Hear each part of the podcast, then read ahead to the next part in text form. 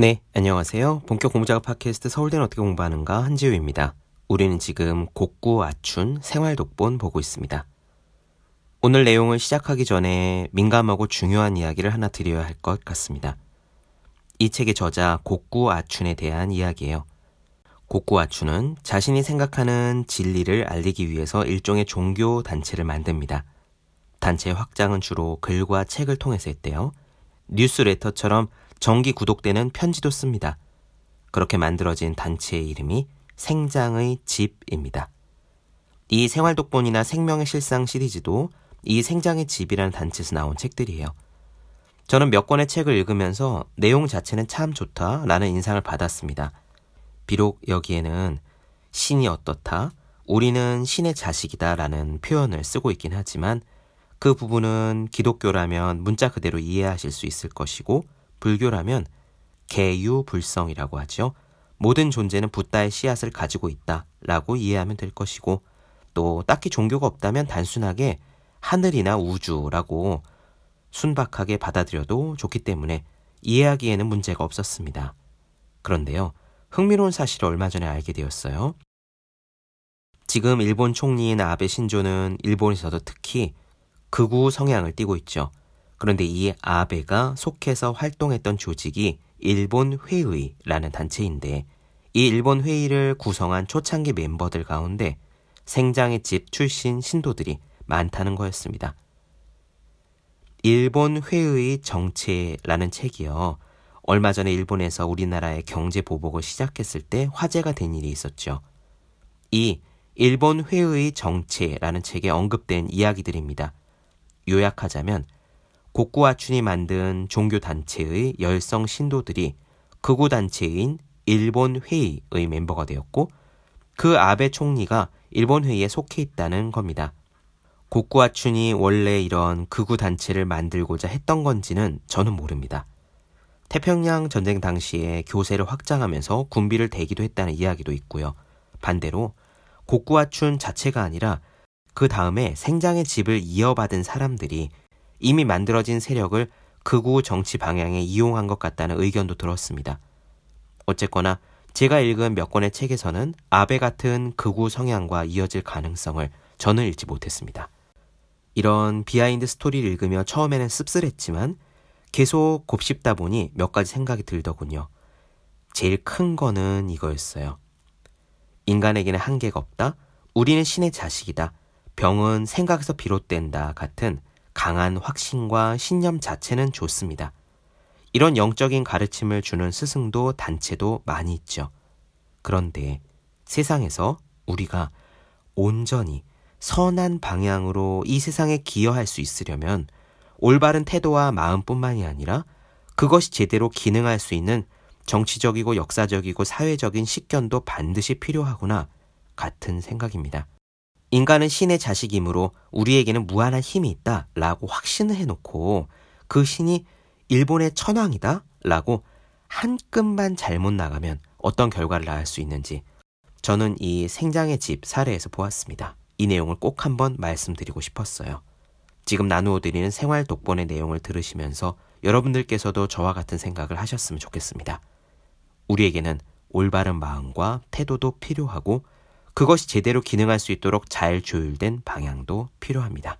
두 가지 공부 모두가 우리에게는 필요한 것입니다. 그럼 오늘 이야기 시작할게요.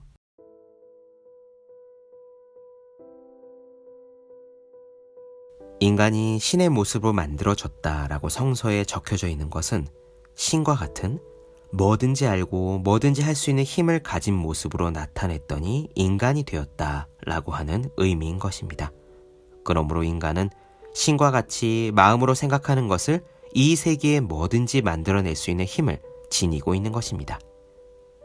기쁘다, 참 기쁘다, 아버지 어머니 감사합니다 하고 마음속에서 항상 기꺼이 부모님에게 감사하고 있으면 인간은 자연히 기뻐져서 감사할 수밖에 없는 일이 생기는 것입니다. 그것은 기쁘다, 기쁘다 하는 마음의 씨앗을 뿌리니까 그대로의 것이 모습의 세계로 나타나오는 것이죠. 또한 아버님, 어머님 감사합니다 하는 마음의 씨앗을 뿌리니까 이 현실의 세계에 정말 친절하고 고마운 아버지와 어머니의 모습이 나타나는 것입니다.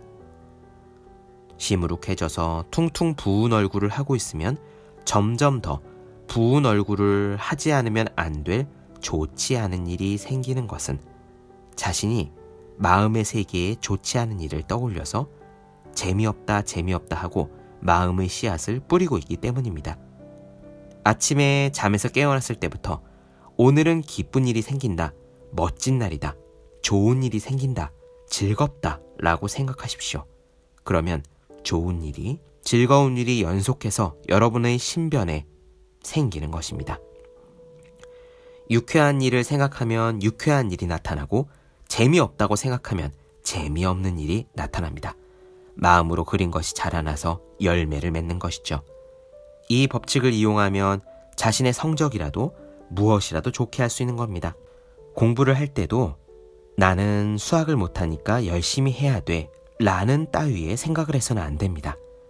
나는 잘 못하니까 라고 생각하면 그 잘 못한다 라는 생각이 마음의 씨앗이 돼서 실제로 잘 못하게 되는 겁니다. 그러므로 공부할 때는 나는 잘 못하니까 라는 생각 따위는 하지 말고 신의 위대한 힘이 모습으로 나타나온 것이 나다. 그러므로 나에게는 위대하고 위대한 힘이 깃들여 있다. 나는 천재다. 나는 잘할 수 있다. 잘할 수 있으니까 기쁜 마음으로 공부하는 것이다. 이렇게 마음에서 외치면서 공부에 임해야 합니다. 그러면 마음에 그린 그대로가 모습으로 나타납니다. 또 잠들 때의 기분도 대단히 중요합니다. 좋은 기분으로 잠들면 다음날 아침에 눈이 떠졌을 때 상쾌하고 좋은 기분이 돼서 그날 하루 유쾌하고 즐겁게 공부하고 일할 수 있습니다. 나는 이렇게 권합니다. 신의 생명이 나에게 흘러 들어와서 잠들고 있는 동안에 건강하고 행복하게 하시고 무한한 지혜를 베풀어 주신다.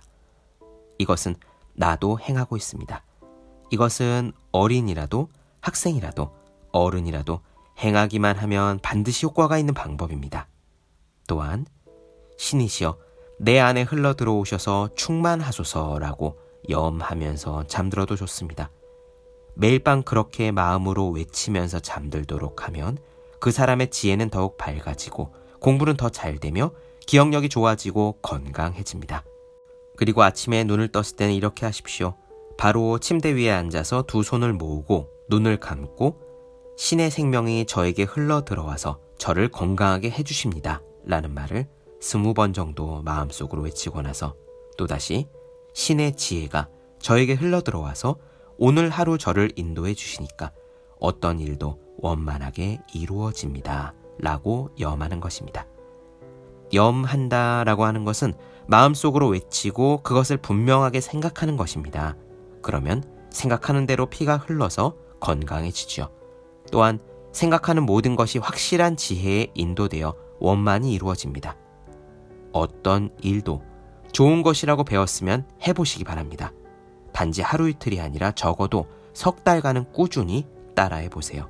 반드시 좋은 일이 일어날 것입니다. 마루를 딱 하루 닦은 것만으로는 광택이 나지 않습니다. 매일 닦으니까 광택이 나는 거죠. 마음도 그와 같은 것이니까 매일 실행해 주시기 바랍니다. 뭐든지 감사하다고 생각하십시오. 그러면 좋은 일이 있어서 감사하다고 생각했던 때와 마찬가지로 신체 내에서 피의 흐름이 좋아지고 머리가 맑아지고 위장이 튼튼해지고 건강해집니다. 위장병을 앓는 사람은 특히 식사를 할 때마다 음식을 향해 두 손을 모으고 감사의 인사를 드리세요. 또 위장에게도 감사하십시오. 그리고 진짜 자기의 위장은 건강하다고 생각하십시오. 그것을 믿으십시오. 사람에게 일을 시킬 때에도 믿지 않으면 열심히 일하지 않습니다. 위장도 마찬가지입니다. 위장병이 있는 사람은 언제나 위장병, 위장병 하고 생각하고 있으니까 그 위장병이 낫지 않습니다.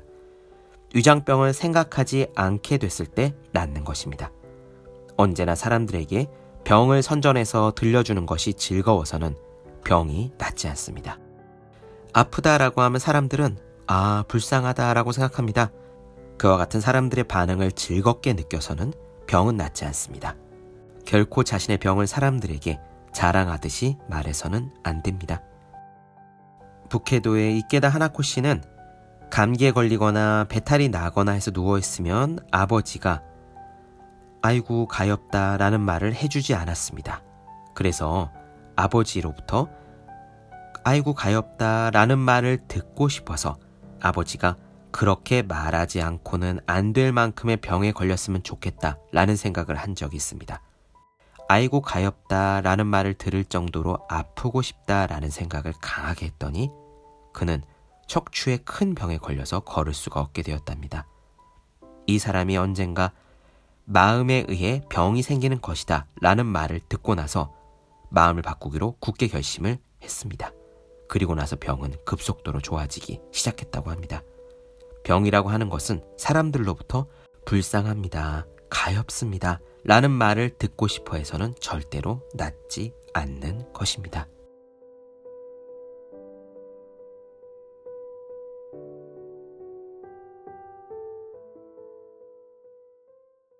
네, 본격 공부자극 팟캐스트 서울대는 어떻게 공부하는가 곡구와춘 생활 독본 나눠드렸습니다. 더 많은 이야기가 궁금하신 분들은 제 유튜브 채널 제우의 서재 네이버 블로그 생의 즐거운 편지 카카오 브런치 한즈 브런치 인스타그램에서 해시태그 제우의 서재 검색해 주시면 좋겠습니다.